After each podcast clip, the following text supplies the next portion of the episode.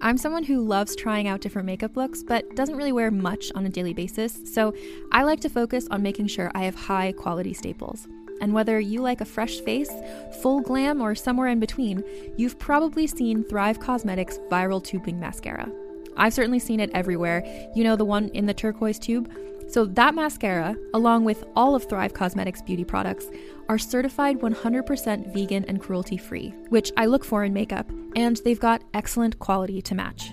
And something I didn't know from all the mascara videos I've seen is that for every product sold, Thrive Causemetics donates either that same product, another product that is needed more, or a monetary donation.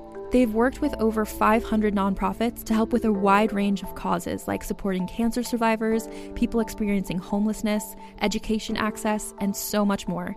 Knowing that makes me feel even better about using their products. And I do enjoy using them. Like I said, I like having high quality staples, and so my favorites are products that are multi purpose, like the Brilliant Eye Brightener. It comes in a bunch of colors, and I like using them as eyeliner, eyeshadow, and even highlighter. Thrive Causemetics is luxury beauty that gives back. Right now, you can get an exclusive 20% off your first order at thrivecausemetics.com slash thrive.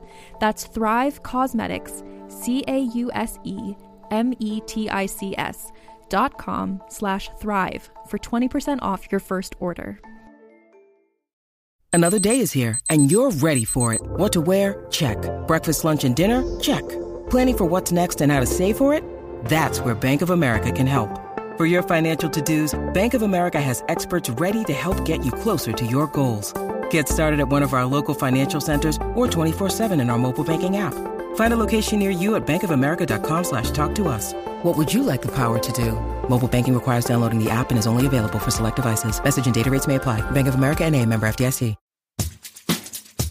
Hi, I'm Keegan. And I'm Madigan. And you're listening to Your Angry Neighborhood Feminist. This is a podcast where we explore the world through our own personal feminist perspective. Hi, darling. Hello, hello. Hi. And welcome. I, you know, this is what happens. I don't drink whiskey until it starts to get cold, really. Like, it's not a summer beverage No, for me. it's you know? too heavy. Yes, it's it makes you feel too warm inside. So I always wait until it kind of cools off. Which in LA, it's still like seventy something in the in the daytime, so it's not even really cool cooled off. But there is something about a whiskey drink. Right now, I'm having kind of like a a tea, a hot tea with lemon and honey and whiskey in it, and um, a hot toddy. But usually I are don't put tea in my hot toddy. Yeah, you are the hot toddy queen, though. It is my it's my cold weather beverage, Which right? blows my mind because my friend Ricky just discovered hot toddies. I guess they he didn't have that in South Africa apparently. Um, but he was like, "This is the greatest thing ever," and I'm like, "Oh my gosh! If I drink one of those, I'm out." Because like my mom used to give me hot toddies when I was sick, even as like a kid. oh wow. I mean, not like young. Like I remember having one probably for the first time when I was like maybe in eighth grade, early high school, but it was like she would make a small one that would be strong to knock me the fuck out. Hot toddies are one of those beverages that I've tricked, one of those like alcoholic beverages that I've tricked myself into believing is medicine. You know, Yeah. because I'm like, oh, this makes me feel better. To, to my, I don't know if it's my mom's German Czech heritage, what it is, but to her, I think it probably is. It is That's medicine. why I Like, started you've drinking got a- them. Yeah. Yeah, if you've mm-hmm. got a sore throat or anything, but there is something I feel like still comforting about it. And I love like spiced cider. And there is something about a hot mm-hmm. toddy that, mm-hmm. like, although it's more citrusy, kind of reminds me of that as well. So it is comforting, but it makes, Yes. it makes me fall asleep there is- immediately.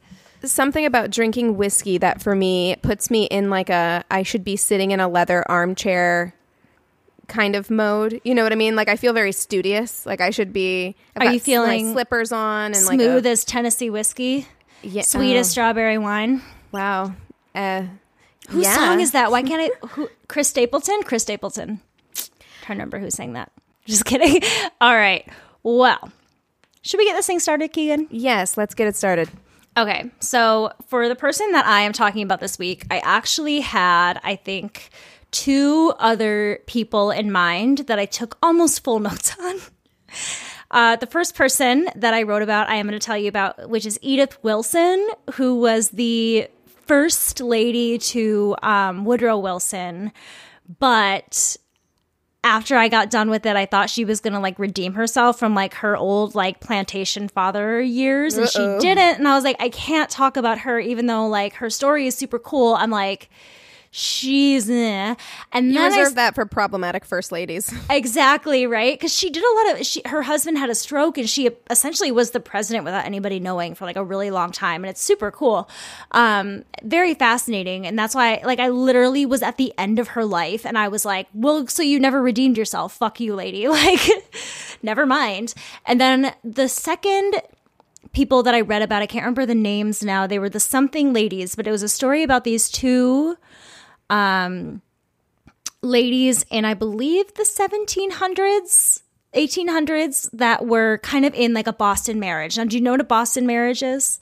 No, ma'am. Okay, so I actually did a, a scene from the play Boston Mar- Marriage by David Mamet, and it is a real thing that was around during that time where two women, typically wealthy, would live together, um, have their wealth be together, share a home, and typically you know, they were kind of thought to just be like gal friends living together, but a lot of times it turned mm-hmm. out that there was some other relationships going on. So that was what was happening with these two women. And as I was reading about them, they brought up a woman named Anne Lister who met these two women and it inspired her to want to bring up the idea of an unconventional marriage to the woman that she loved. And so as soon as I read that, I was like, well, I want to know who this person is. And I was I was shocked. Okay. Um, I know you were sending me text messages and you were like, I am floored. I'm so floored. I can't wait. I'm I'm so excited that I found this person. I'm I don't think she's as forgotten to everybody as I thought she was because I guess there was an HBO show about her later years called Gentleman Jack. Oh my God. Yes. I watched the first two episodes of that. Okay, so that's Anne Lister. Okay. Okay, so let's now that you know a little bit about who she is, let's get into it because I had never heard of her and I didn't even hear of the show until like the last paragraph of the article that I was reading. And I was like, well, I'm a dumbass. Like I didn't even know this was a thing. I mean, I watched the first two episodes of the show and still that didn't click for me until Yeah. you said that. So Well, and I heard that the le- that the show takes place during her like later life, which is going to be fascinating, but I was very interested in her early life as well. So, throughout her life, Anne kept detailed accounts of her daily life in diaries. The diaries contained 7,720 pages and more than 5 million words. About a sixth of those words were written in code. Wow. I mean, the time you have when you don't have TV or social media weighing you down, you can just write and write. write and write and you can just write you can make up an entire language in code that you understand and write a sixth of your like millions of words and pages in code so the code was a mix of greek of the greek alphabet algebra zodiac and punctuation the diaries were first discovered in the 1880s by her descendant by the name of John Lister in his ancestral home called Shibden, which is where Anne lived and remodeled and um, spent the last years of her life. Uh, John became obsessed with trying to discover the meaning behind the code. So in the 1890s, John asked his buddy Arthur Burrell, who was a teacher, to help him crack the code. So Arthur took home some of Anne's diaries and solved the damn thing. He first figured out the letters H and E after finding a small piece of paper hidden behind the deeds for the Shibden home saying, God is my blank. And it was a four letter word. And he figured that the word was hope. So I didn't look into this more, but I would assume that that's maybe like a common phrase. Do you know how bad I would be at trying to decipher code? Like, I am the worst at like escape rooms. Any of that, like Da Vinci Code shit, I Yeah. am terrible at it. There is no like, way. There's like a way of doing it because I remember when I was like interested in the zodiac, like these people that would go through those ciphers and figure it out. Like there's people that know how to like crack code. And that's like what they do. I don't know. So this guy must have had some experience in it, but he figured that this word was hope and that the, you know, the first letter was H and the last letter was E. So from that, he kind of started uh, figuring out more and more letters. And within hours, he discovered something that he never really thought that he would. He discovered that John Lister's ancestor was a raging lesbian. Like bum, bum. Anne was not a timid, demure gay woman. This this woman would do well in West Hollywood in 2020. Like she was very gay. Uh, so Arthur was shocked and horrified what he fa- by what he found. He told John, and John was also humiliated. Uh, so Burrell advised John to burn the diaries. He was like, "This is going to ruin your life. It's going to ruin your family. You need What to burn year these is diaries." this? This is the 1880s. Okay. So John at first feels the same way. He's like, I can't have this survive. But luckily, I think he had that feeling, you know, this is my family's history and things like that. He decided not to destroy the diaries. Instead, he concealed them on shelves that were concealed by paneling in the Shibden Manor, where they remained until 1933. So, by 1933, the Shibden House was now under public ownership, and by then, when they went through the home, the diaries were finally discovered again, and a research team was made so they could dissect the code. At this point, luckily, Arthur Burrell is still alive, the guy who originally cracked the code. He was in his 80s, and they reached out to him and they were like, hey, we really need that code. And he's like, yeah, fine, I'm going to send you a copy.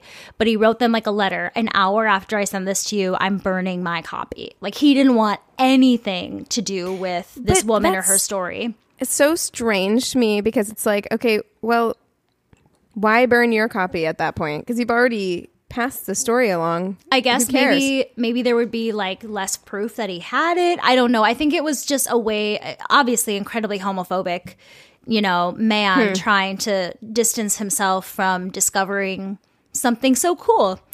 Uh, so the researchers got the code and they started going through the diary as well. And when they discovered the manner of the material, they censored the hell out of it. They were told to remove anything that they saw as unsuitable material for the public.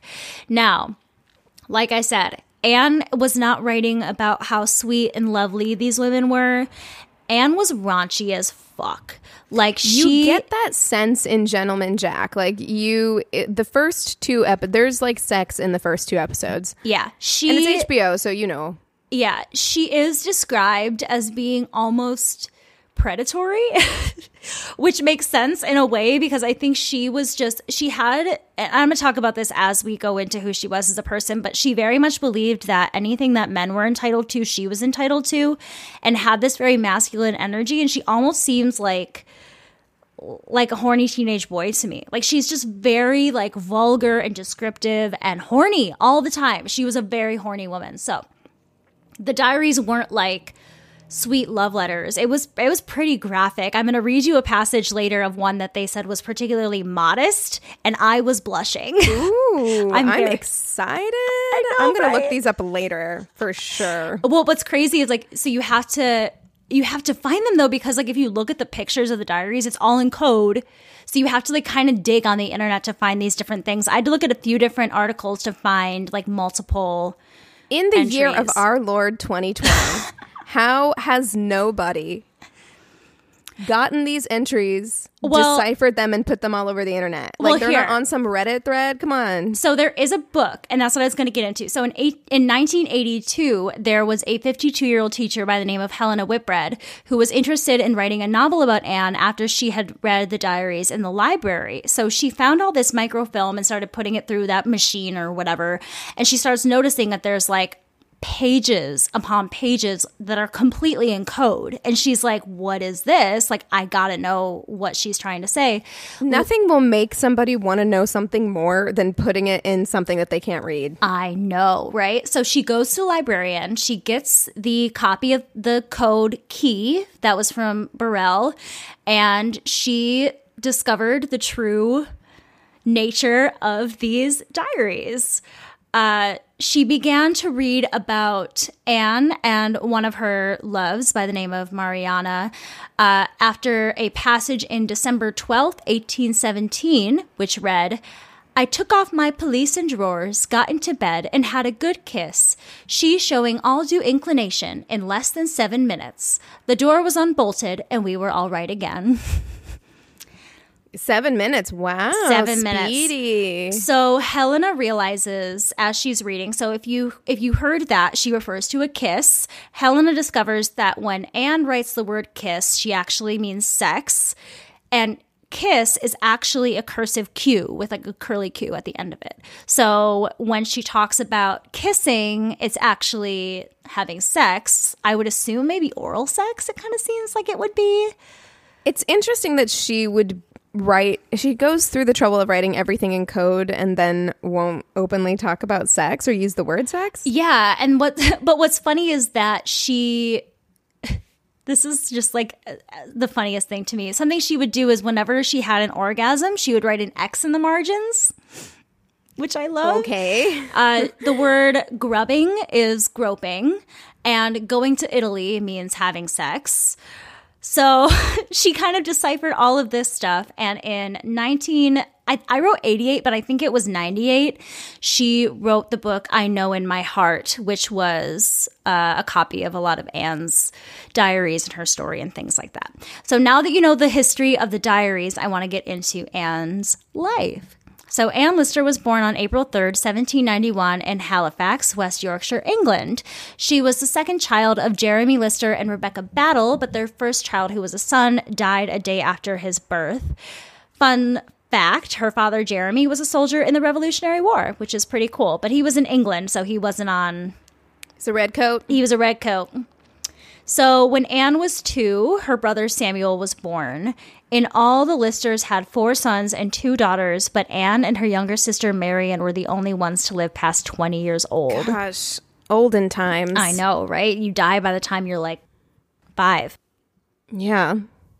Anne was taught at home by private tutors and her grandmother for a while, but she was a handful. So by the time she was 13 in 1804, she was sent to a boarding school.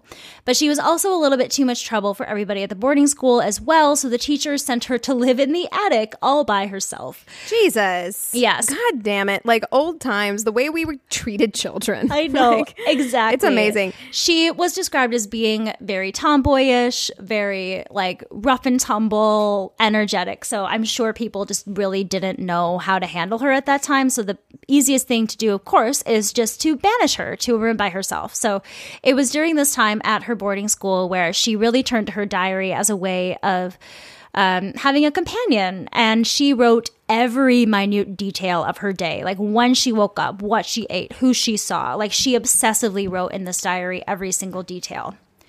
So, shortly after she started going to this school, she met a girl named Eliza Raine. Eliza and her sister were both wealthy daughters of an East Indian surgeon, and Eliza was also a bit of a troublemaker and was sent to live in the attic with Anne. The two became. yeah. Sorry. Yeah, okay. Yeah. So the two become very, very close, and soon they became lovers. And they had a full on, like, it, that was her girlfriend. Like, they were in a real relationship for a while, and the teachers never suspected a thing. Which is crazy. And during this time, she started using the word Felix, meaning happy in Latin in her diary, which was to mean that she had a sexual encounter with Eliza. During this time, and for most of her life, Anne refers to her sexuality in her diary as her oddity, but she doesn't judge it. In fact, she is fascinated and excited by it. Like I said earlier, Anne really wanted to be equal to men in all ways, whether it be in her education or in love. She felt that she was entitled to do whatever it was that she wanted to do and love whoever she wanted to love. So this wasn't something for her that she was struggling with or battling with. She was like, this is my oddity. This is what makes me cool and unique and I'm going to have fun with it. So I think that's kind of an amazing outlook that she had. Uh, so as Anne is kind of exploring her sexuality more and more and discovering who she is, she decides that she also wants more sexual partners. So she dumped Eliza. Aw, poor Eliza. It gets worse. Uh, Eliza is sent into a deep depression from which she would never recover. Jesus. Like, Legit. how good was the sex? Like, really? Like, I know. she says, you never recover? Yeah, she wrote to Anne, You can little know what pain you have given me. And eventually she was sent to an asylum that she stayed in until she died.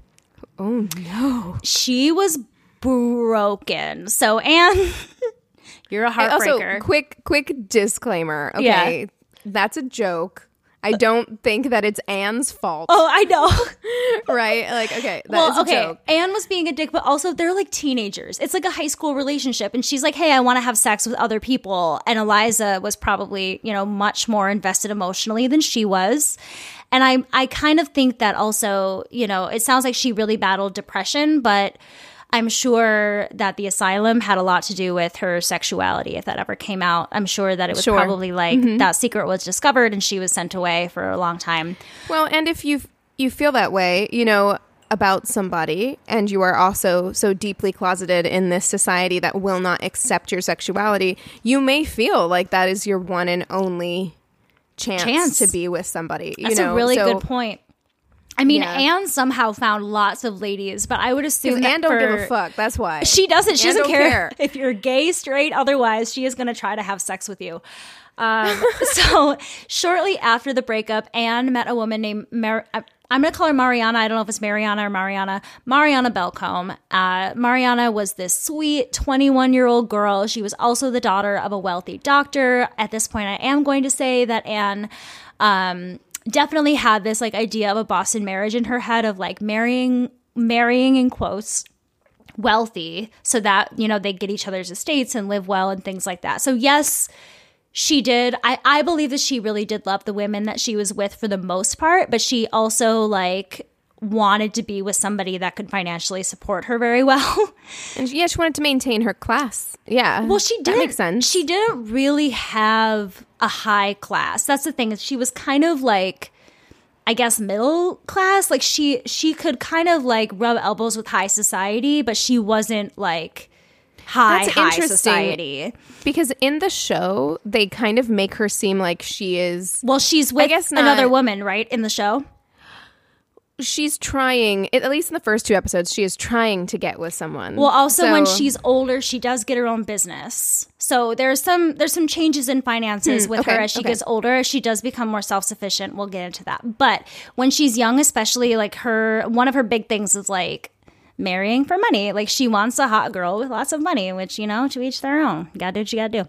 So she was like all in on Mariana, and they would travel 400 miles back and forth by horse and cart from Yorkshire to Halifax so they could see each other. And they did this for years, keeping it a secret. And then when they couldn't see each other, they would write super steamy letters back and forth to each other.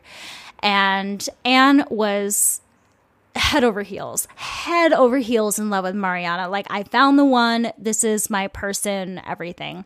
So, Anne was really willing to do all of this traveling because she believed that Mariana would be the person that she could have as her wife one day. She was willing to put that work in and that time. And eventually, Mariana reached out to Anne, letting her know that she had agreed to marry a wealthy widower, which completely broke Anne's heart. And then something really strange happens. So, not only does Anne go to Mariana's wedding, apparently, a thing that was big back then was bringing your gal pals along on your honeymoon. what Yeah. yeah. So she, Mariana had her sister and Anne come with her on her honeymoon, which sounds like the most awkward time ever for everybody involved. Like, why would Mariana want Anne there and why would Anne actually go? the only thing i could think is that like in this time period we were supposed to believe that women were these like maybe scared of sex like these virginal kind Yeah. of like flowers and maybe they needed this like emotional support because they didn't know what they were getting themselves into in married life like yeah, i don't know You know what else I read in so the article that I got most of my information from was a BBC article that I'll put in the show notes because it was a really well written article. Um, but something they said in there was really fascinating to me that apparently some parents back in that time would actually encourage uh, female to female relationships because it would dissuade women from getting pregnant. Oh yes, I did a um on my worst date. I did a crazy in love like a, quite a long time ago about kind of like a similar time in the similar time period Yeah. with a lesbian relationship, and I think they called it chumming. Like it was very common. Like it wasn't Oh, unlikely yeah. for or unusual for women to walk around holding their best friend's hands or even to kiss on the lips or like do things like that. So it was kind of almost easy to hide these same-sex relationships. It was. because those it wasn't unusual for unmarried girls to behave in a very like tactile affectionate way. Totally. So while she's on the honeymoon with Mariana, Anne Anne is completely miserable. She writes in her diary, she believed herself, or seemed to believe herself, over head and ears in love, yet she sold her person to another. So she very much has this like I would say kind of feminist idea of marriage, like quote unquote feminist idea of marriage, where it's kind of like buying and selling property and things like that. And I think especially because she married a man, she's feeling particularly spiteful and angry. It's kind of interesting that she would feel that way because it's like, weren't you kind of doing the same thing? Like, you were, yes, you may have been in love with this person, Marianne, but like, also, you were using her for what you could get out of her, basically like her property. And right. Like, well, I, I mean, yes, I think that's true. But from what I read, Anne really loved her, like re- because she even Mm-hmm. okay. after so they they're broken up. Mariana's married. Anne is still completely heartbroken, but she's still very horny. So she continued to make her way through the eligible women of Yorkshire, of Yorkshire, including Mariana's sister. mm, sorry about you. Oh my God, right? So her sister's name was also Anne, which I think is funny. So while her actions were showing that she was mending her broken heart and moving on and finding these other women, her diaries were still flooded with the mention of Mariana's name. So that's why it's very clear that the feelings never went away even after she got married. So after a year apart, the two women reconnected again while visiting their families in Yorkshire.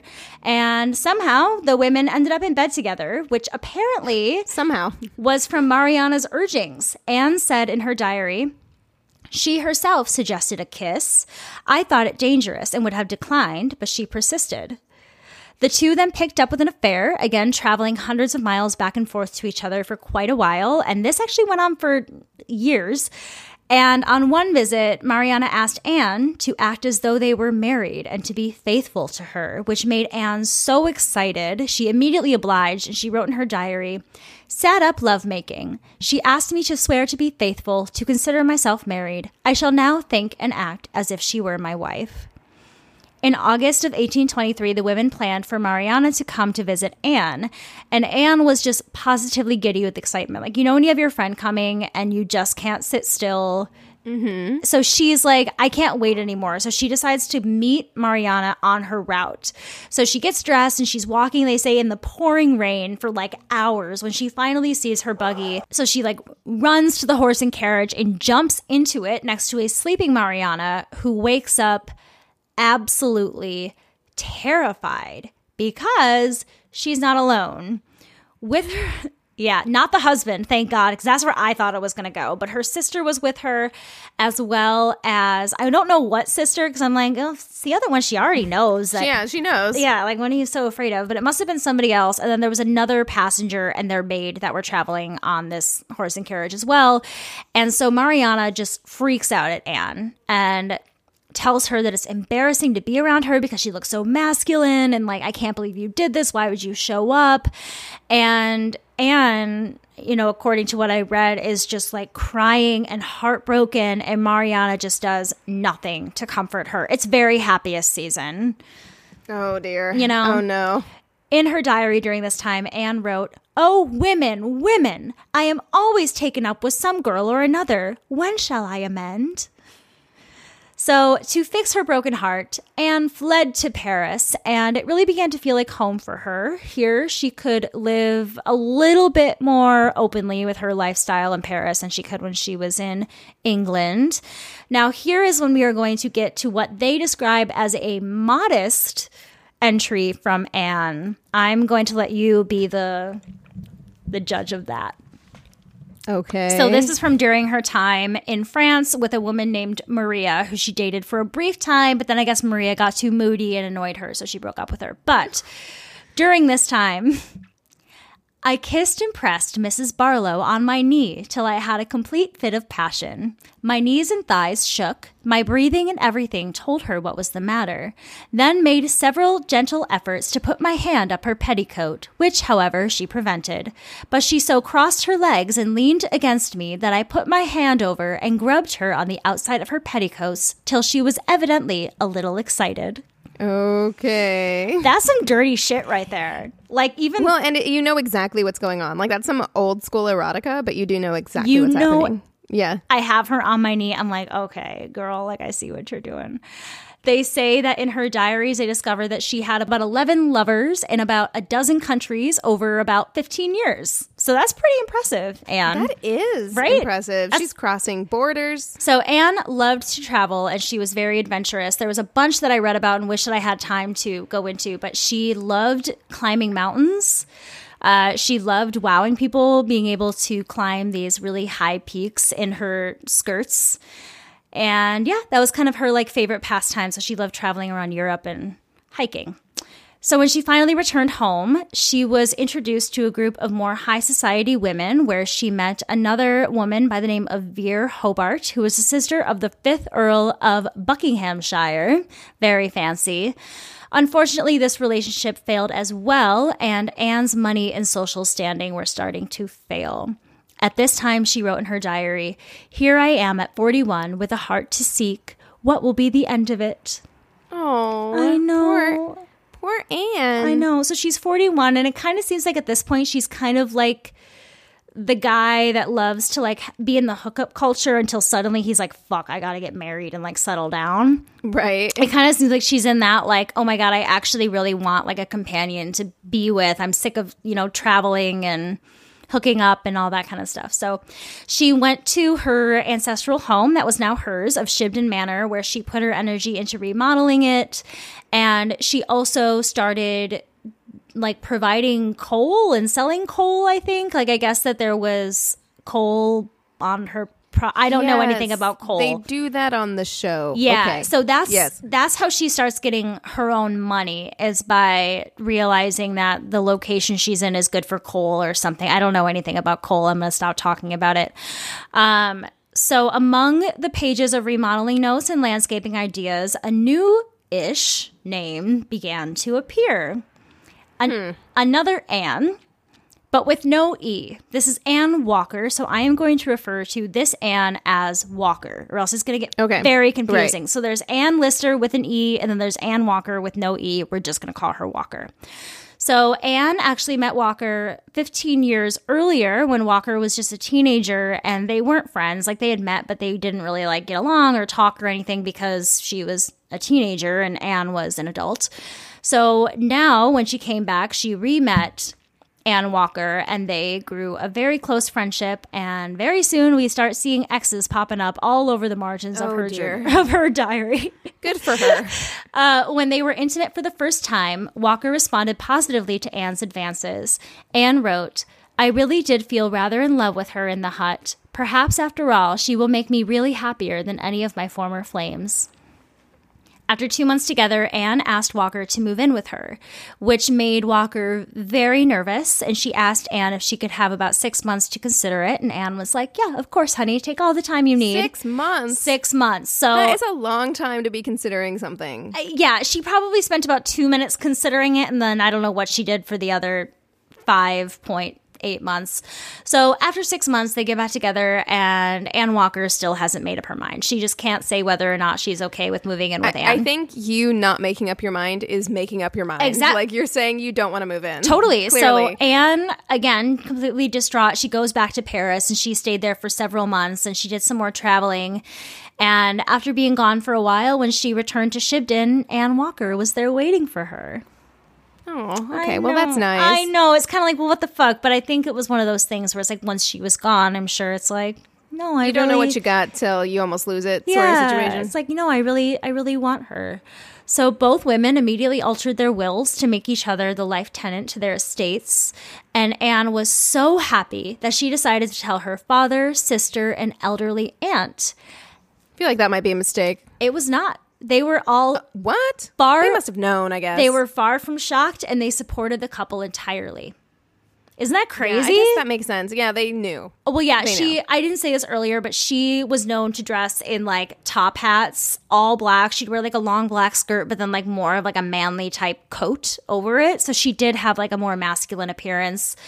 I'm sure she wasn't always the best at hiding things either. She seems pretty out there with her methods of getting ladies. So I'm sure her family kind of had. an Uh, I mean, look, if you're having sex with everybody in town, I really have a hard time believing you're going to be able to hide that for very long. That is a very great point. So one night after a what Anne called long capital grubbing, very English, okay. she wrote, Miss Walker was to give me a ring, and I her one in token of our union. I believe I shall succeed with her. If I do, I will try to make her happy. They had an unofficial wedding ceremony at the Holy Trinity Church on Easter Sunday in 1843, and for their honeymoon, they traveled through France and Switzerland together. When they got back, Anne Walker began moving her things into the Shibden Manor, and this was when some rumors began to arise in the area. And at the time, especially because they didn't have the language to know what was happening with these two women, they kind of re- reverted to these just awful pranks. So somebody put out a ad in the paper congratulating Captain Tom Lister of Shibden Hall to Miss Anne Walker. And the women also received mock congratulatory letters in the mail.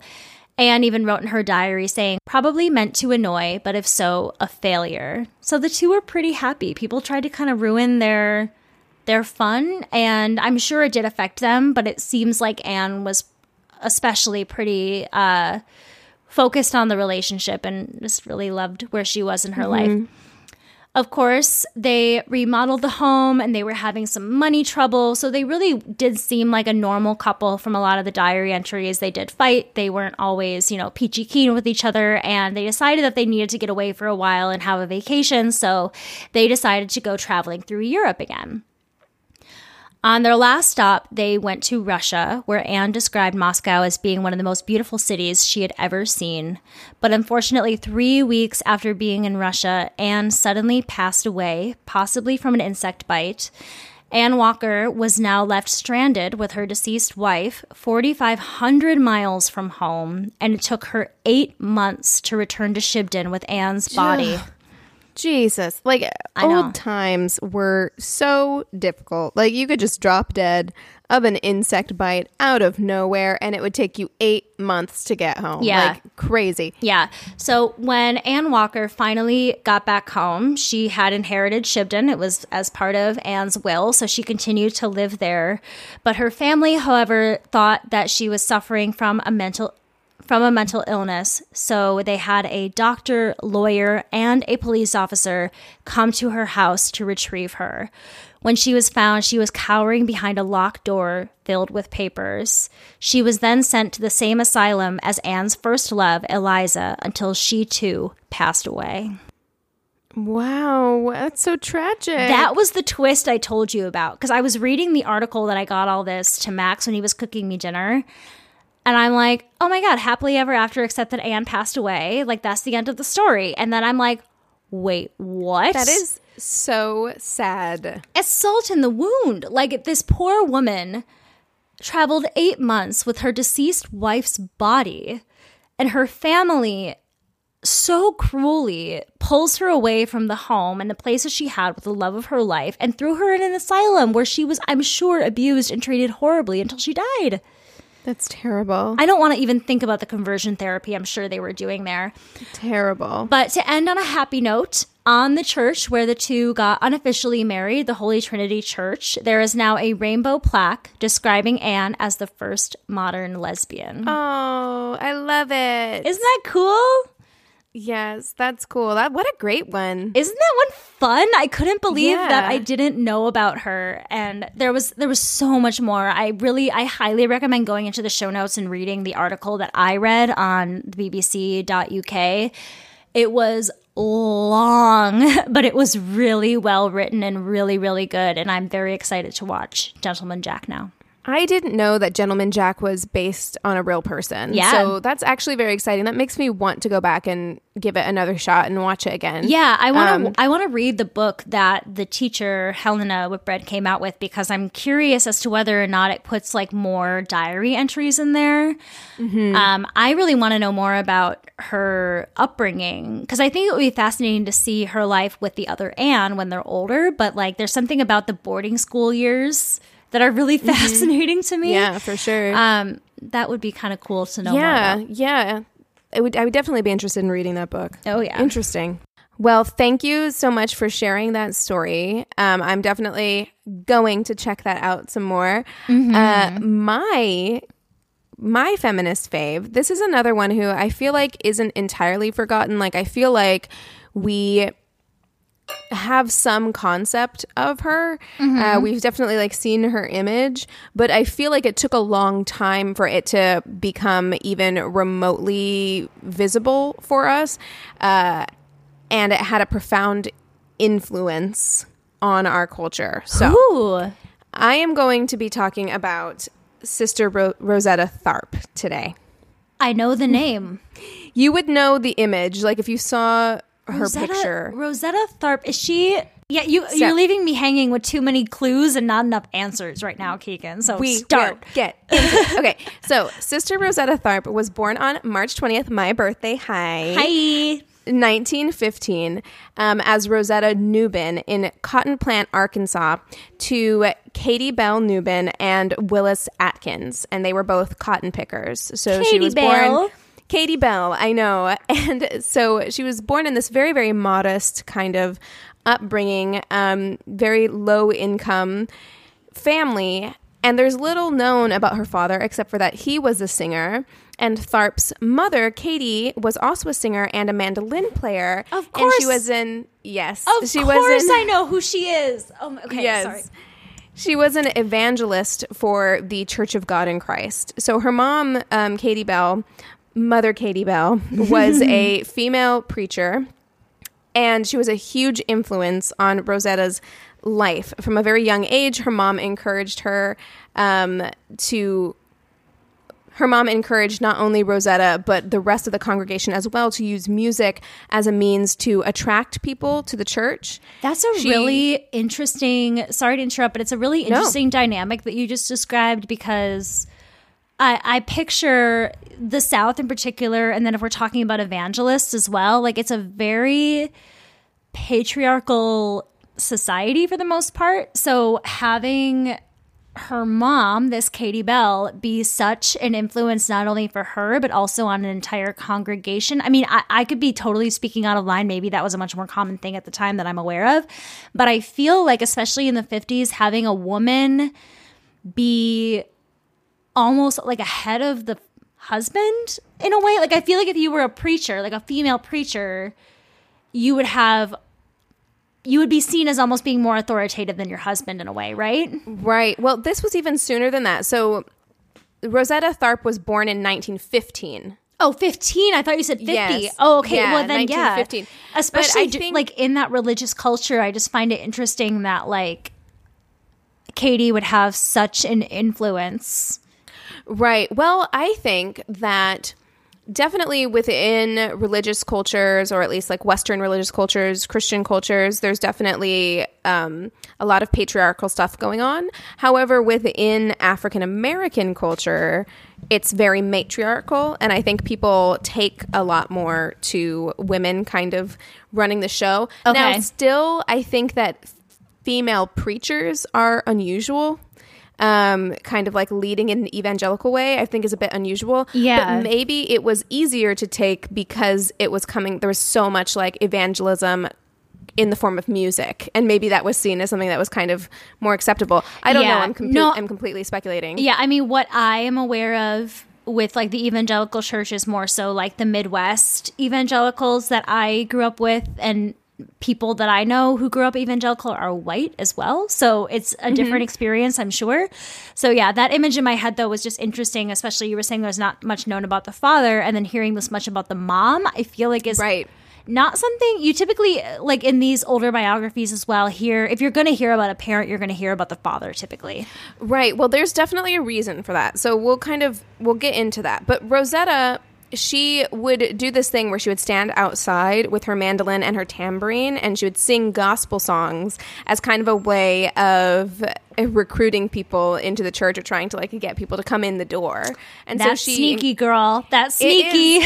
and and it worked and like she encouraged other people to do this as well so um, Rosetta began singing and playing the guitar as little Rosetta Nubin at the age of four and was cited as a musical prodigy. So there's this teeny tiny little four year old with a guitar. So cute. Ima- it, it had to have been like the size of a ukulele. Yes, Can you imagine? That's so cute. My parents bought me a little like child size guitar when I was like six or seven. I got one when I was a little bit older. That was the one that I learned on, but it wasn't. It still would have been way too big for a four year old. My gosh, Yeah, yeah. I'm sure it was quite the instrument on her.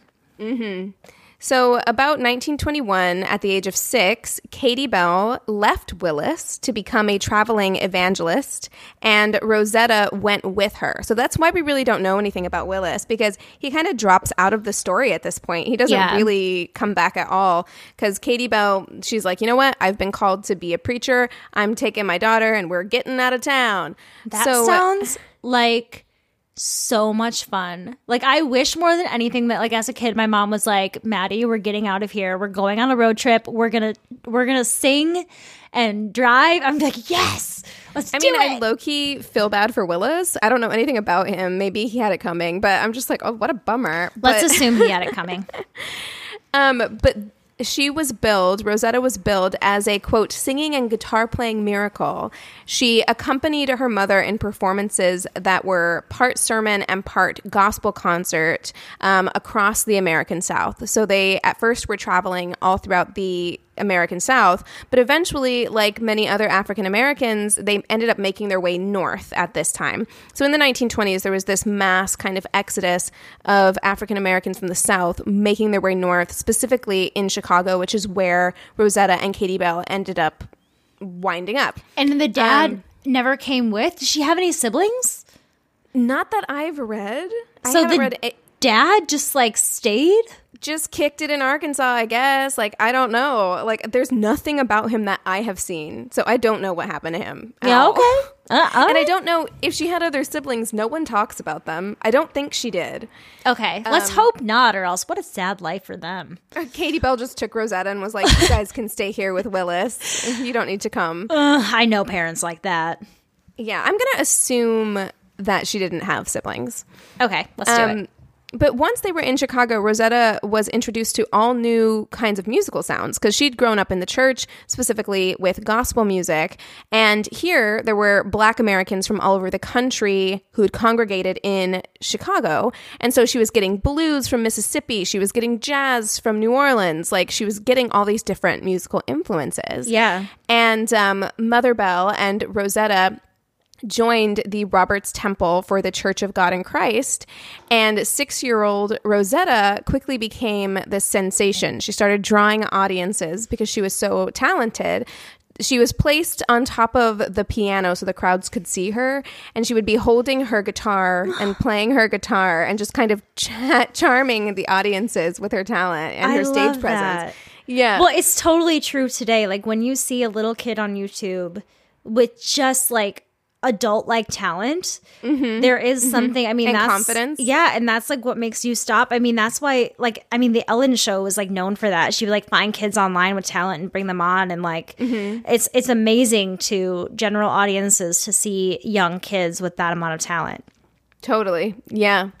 And she described herself at the age of 10 as being a quote, all purpose musician. So she would play guitar for the crowds. And if the crowds, you know, the people got singing along, they got going, she would run over to the piano to accompany them singing. And then she would get up and dance. So she really knew how to like hold a crowd. She could do kind of everything at the age of 10. Yeah, she needed one of those things that like you strap on that's got the drum and Mm-hmm. the accordion and the and the cymbal and the yeah, that's she needed one of those machines. Exactly. yeah. So she spent her teens traveling with her mother, and by the time she was 18, she was basically a celebrity within the church and revival circles. When Rosetta was 19, her mother arranged a marriage to a preacher within the church, the Reverend Tommy Tharp. And I'm not sure why this happened, um, except that I think the idea was for the two of them to be this kind of like Church, Church of God power in couple. Christ power couple. Yeah. I was gonna say they- it sounds like a business deal because if the mother, I mean, I, it could have been also like you know the mom wanted security, but also it would probably ensure that the church would maybe stay in the family too. You know, Yeah, I mean, I have to believe that her mother wanted the best for her daughter and thought that she was doing a good thing. I'm um, curious about her mom. I don't know. She Yeah. sounds a little stage momish to me. I'm a little curious about the true intent of her mom. So far, I- I'm not going to pick on her too much, but I'm getting little hints of some stage mom action. I here. mean, it it feels like that a little bit. It does. Um but so she marries this guy, Tommy Tharp, and for the next four years they travel together. And Rosetta would draw the crowds in, and then Tommy would preach from the pulpit. Mm-hmm. But the marriage was not a happy marriage. Tommy was extremely controlling. He believed that wives were meant to be subservient to their husbands, and so he treated Rosetta like a workhorse. Friends mm-hmm. who knew her at the time described him as a tyrant and that he used Rosetta as a meal ticket, which is kind of like yeah, that makes sense. Like she was the one who was drawing the crowds in. You need her in order for you to be successful. And I know a lot of men have a hard time with that when their wives are more popular or successful than they are, Yeah. you know, especially Yeah. in this time period. yeah, I'm sure he was intimidated by her like star star power and her talent, especially if like. I don't want to say you're only preaching because I know that that probably takes a lot of skill and talent as well. But like, if that's something you can't do to bring an audience in that way with your preaching, I'm sure that was kind of a sore spot for him as well. Absolutely. Yeah. So after four years of marriage, Rosetta leaves Tommy and she heads to New York with her mother, where she switches gears and she goes from performing in churches and for revivals to performing in New York City nightclubs. So her talent was quickly noticed and she was soon performing at the world famous Cotton Club. Um, she would she actually performed at Carnegie Hall at one point. Wow. And in in these spaces she was performing for mostly white audiences. So when she made the switch from gospel music to mainstream, um, where many of the lyrics were considered to be somewhat racy for the time, Yeah. she was harshly criticized by the church and her former fans, which was very hard for her. But she was also not willing to give up either gospel performance or nightclub. So she was like, "I'm gonna do both, and you guys can just get over it." Of course. Her popularity kind of skyrocketed during this time, and soon she was being offered deals by all the big bands of the day. And so she decided to strike up a partnership with band leader uh, Lucky Millinder and a manager named Moe Gale. In October of 1938, she signed with Decca Records, and soon she had a hit song called Rock Me, which was a spiritual song, but the way she sang it displayed this really classic rock and roll sound. Yeah. So, you know, she would growl during the chorus. It was this very mm. like soulful, kind of like hip swinging sound, right? Yeah. Which was a bit controversial. And her songs became more and more risque. And most notably, she had a scandalous record called Tall Skinny Papa, which definitely could not be mistaken for a gospel song. and while she really seemed to embrace this new role, um, you know, if you watch videos of her performing, which I highly recommend because they're incredible, like you see some people and you're just like, wow, that person is a star. And Yeah. you can see it. Like it's even in videos that are old like this, you can see it coming through the screen. And that's how it is with her. Um, but it is unclear how much agency she really had when making these records because even though she was rebellious, she had told those close to her that she, um, when she went into business with Lucky Millinder, she wouldn't sing these very secular songs. Yeah. She had no intention on it. So, when asked by them later on why she did record songs like Tall Skinny Papa, she told them that even though he had given her his word that he would not have her sing anything she didn't want to, Yeah. there was a clause in her contract that said that she had to sing anything that he wanted her to. So, hmm. So kind of like I, I'm going to give you my word, but then I'm also going to slide this little thing into your contract. I see. You. Yeah, yeah, exactly. So, in my personal opinion, I think that there was part of her that reveled in this rebellion. I also think that they set out to take advantage of her from the beginning, and she had signed this seven year contract, right? Yeah. So throughout this time, her popularity began to soar. The church people got over their initial so- shock and they welcomed Rosetta back in with open arms. And secular fans started to love her. And she essentially had created her own genre. It was blending jazz, blues, and gospel. And by the time she was 25, she was rated among the most popular musicians of the day. She was Wow. rubbing shoulders with the likes of Duke Ellington and Cab Calloway, and she was making money just hand over fist. So, throughout the 1940s, Rosetta continued to tour all over the world, and she often played for black soldiers fighting in World War II. And she played the electric guitar. Yeah. And when you see this woman in the 1940s, this black woman in a dress playing the electric guitar, it is insane. I was- I, I I just googled some pictures just to keep the image in my head, and it is it's like seeing your mother with a really cool electric guitar because she's wearing like a like just normal nice like a house dress. dresses. almost, yeah. like she's not wearing you know short skirts or anything that would normally be seen as like performative wear. I feel like, but she's got like you know in some pictures just like bright red electric guitar.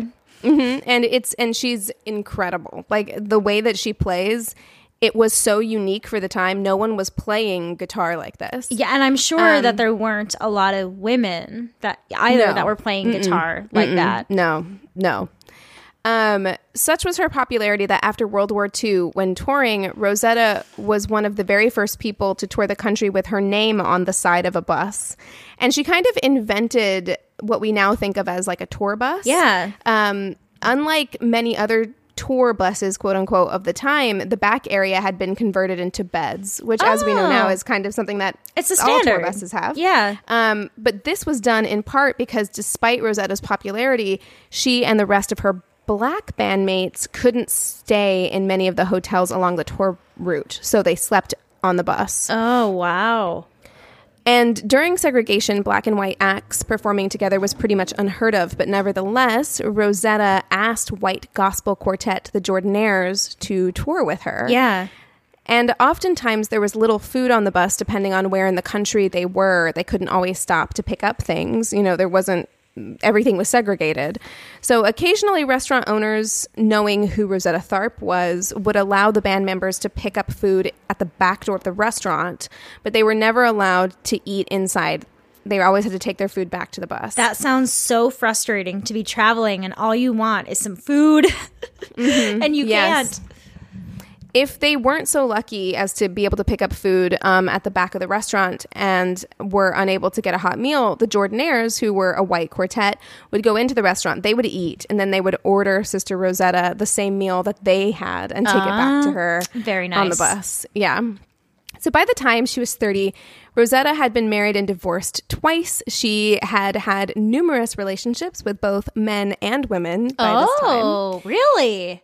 Yes. Church going in- girl. Mm-hmm, All right. and in 1946, she saw a young singer named Marie Knight performing at a Mahalia Jackson concert in New York City and was quickly taken with her. So, two weeks later, she showed up on Marie's doorstep and invited her to go on the road. And Marie agreed. And they were this dynamite pairing who recorded a smash hit version of a gospel song called Up Above My Head. And you can hear, you can listen to that if you Google it. oh my gosh. And something made them super unique, and that was that they didn't need male bandmates to back them up. Marie played the piano as well as the drums, and Rosetta played the guitar and the piano, so they had everything pretty much covered. They I didn't need any other bandmates. So they toured alone, which was unheard of and also risky, but Rosetta wanted it that way because the two women had quickly become lovers, and Yeah. so they valued their privacy. Of course, it could have been career ending for either one of them had that news gotten out beyond their circles. totally. In 1950, so 4 years later, while the couple was performing were performing in California, they got word that Marie's mother and two small children were killed in a fire. And so Marie understandably was traumatized by this loss, and so at this point she left the tour and presumably their relationship behind. Oh. Like she and you know, you understand that. Yeah.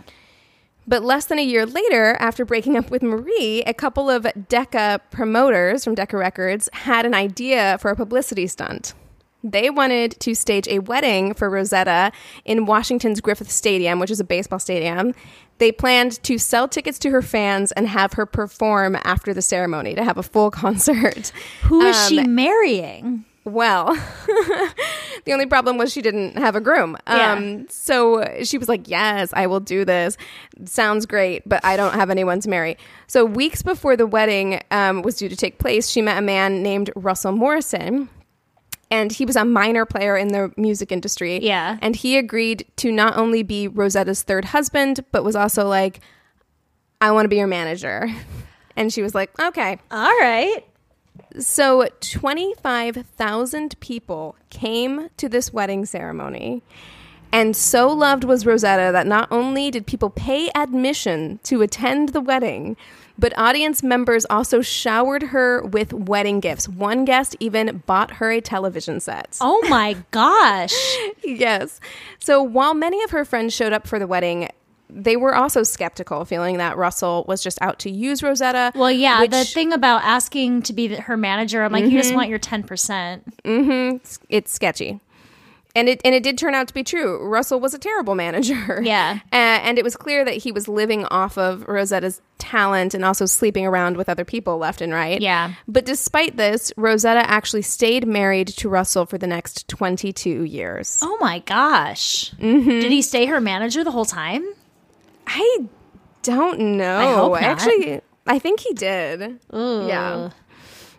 So by the 50s, white people started doing this thing that we've now come to to it's all too common nowadays, Yeah. which is they see something that black people are doing and they're like that would be cool. Yeah. So I bet we could do that Memphis- too.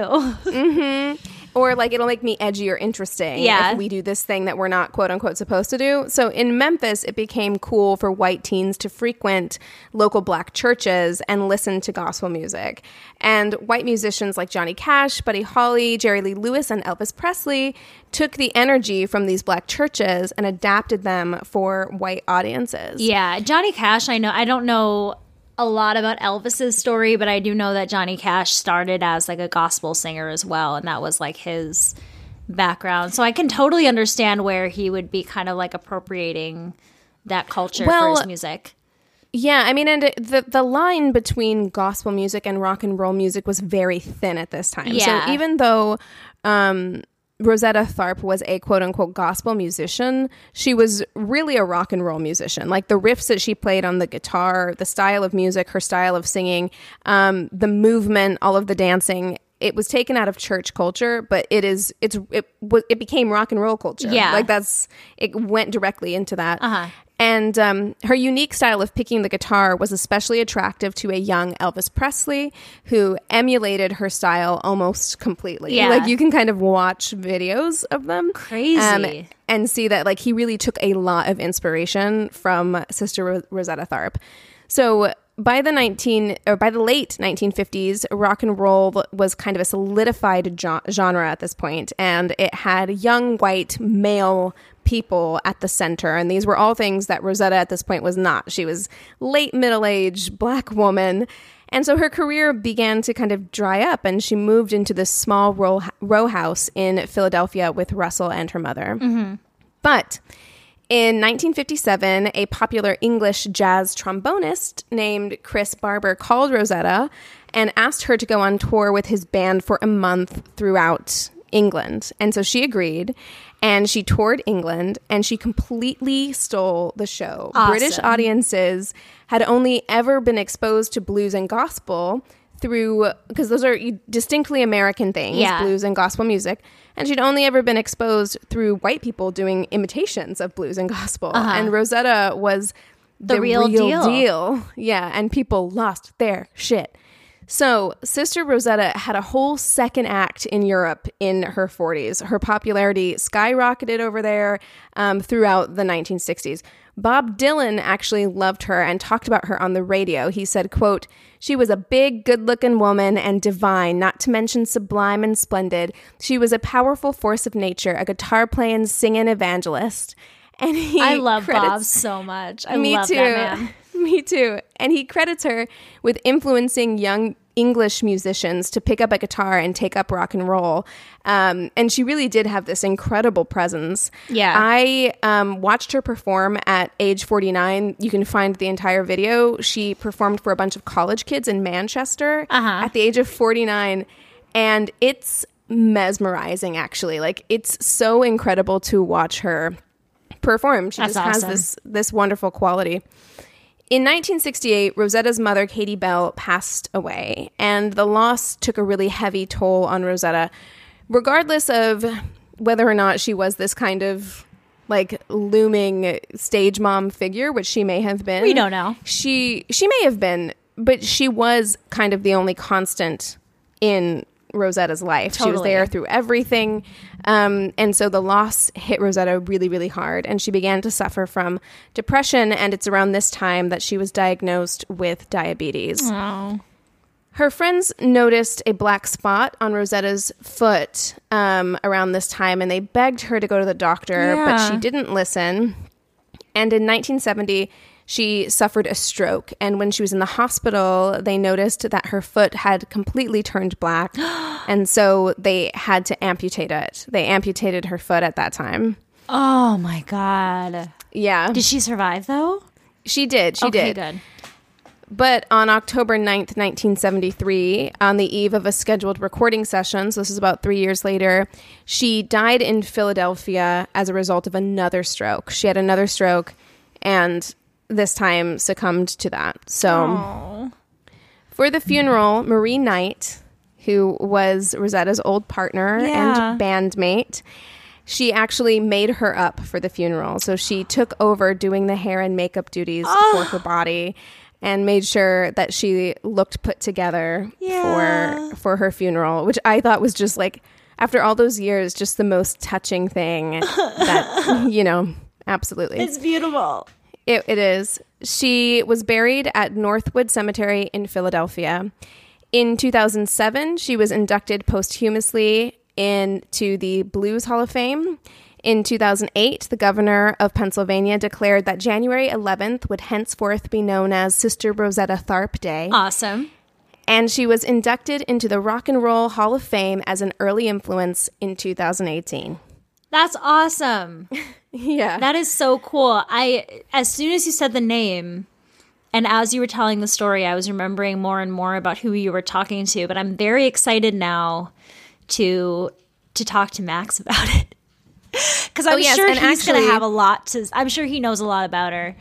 I got a lot of my information. There was an article on Afropunk and a Rolling Stone article, but then I got most of my information um, from a BBC documentary called Sister Rosetta Tharpe, the Godmother of Rock and Roll. Love it. And um, it's great. I'll send you the link if you and Max want to watch it or we want to put it in the show notes. Totally. Because it is so good. And the BBC, I think, wanted to put on this documentary because she had such a profound influence in the UK. Yeah. you know, she did everything she did in the United States and then went to Europe Yeah. and like blew their minds. Yeah, it's crazy because that really that was kind of a more normal trajectory. I feel like for careers back then. I feel like people once they got to be like in their middle ages, they're like, "Well, I'll see if I can do it in Europe," and like it didn't always happen. So the fact that she had this like crazy second career in her life mm-hmm. especially i feel like you know we hear a lot of middle-aged women discussing you know their careers kind of stopping around that time whether you be in the entertainment industry or probably any other.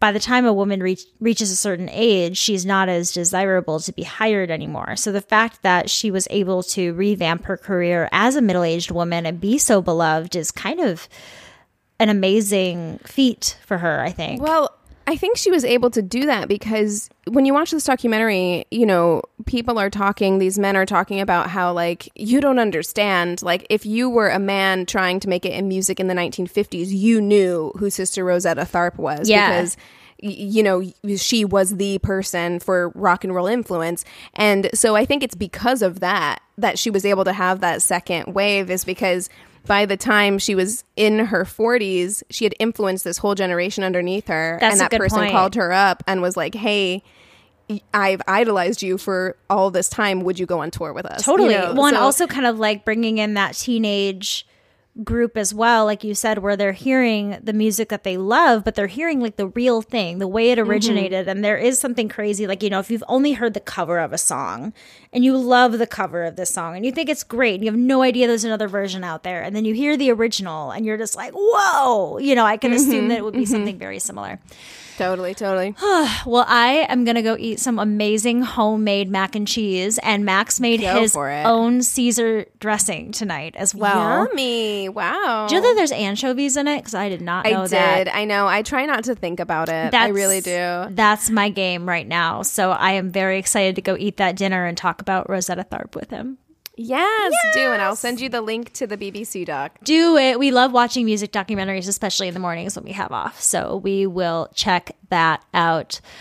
Oh, all right, everybody. I hope that you really enjoyed our talks about Miss Anne and Rosetta. If there are any forgotten feminists that you would like for us to talk about that we have not covered yet, go ahead and email us at neighborhoodfeminist at gmail.com or direct message us on Instagram at Angry Neighborhood Feminist. We have a Facebook business and group page. Go ahead and rate and review us on the business page and chat with the other listeners on the group page. We have a Twitter that we sometimes use at YANF Podcast. Y A N F. Podcast. You can also rate and review us on Apple Podcasts. We appreciate it so, so very much. And if you don't already, go ahead and listen to us on Radio Public. It is a free way for you to listen and it helps us out just a little bit. All right, that's all we got for you today. With all of that being said, we encourage you to rage on. To Ray John. Bye bye.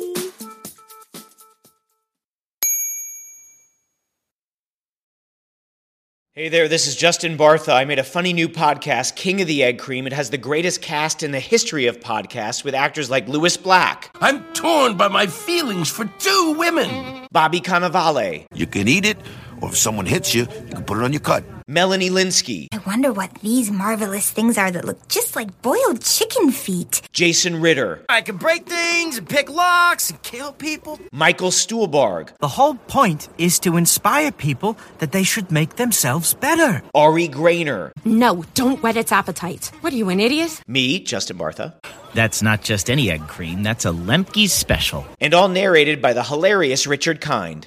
This is the story of Harry Dalowitz and how he rose from nothing to become New York's King of the Egg Cream. So if you like funny true stories, come listen to King of the Egg Cream, available wherever you get your podcasts.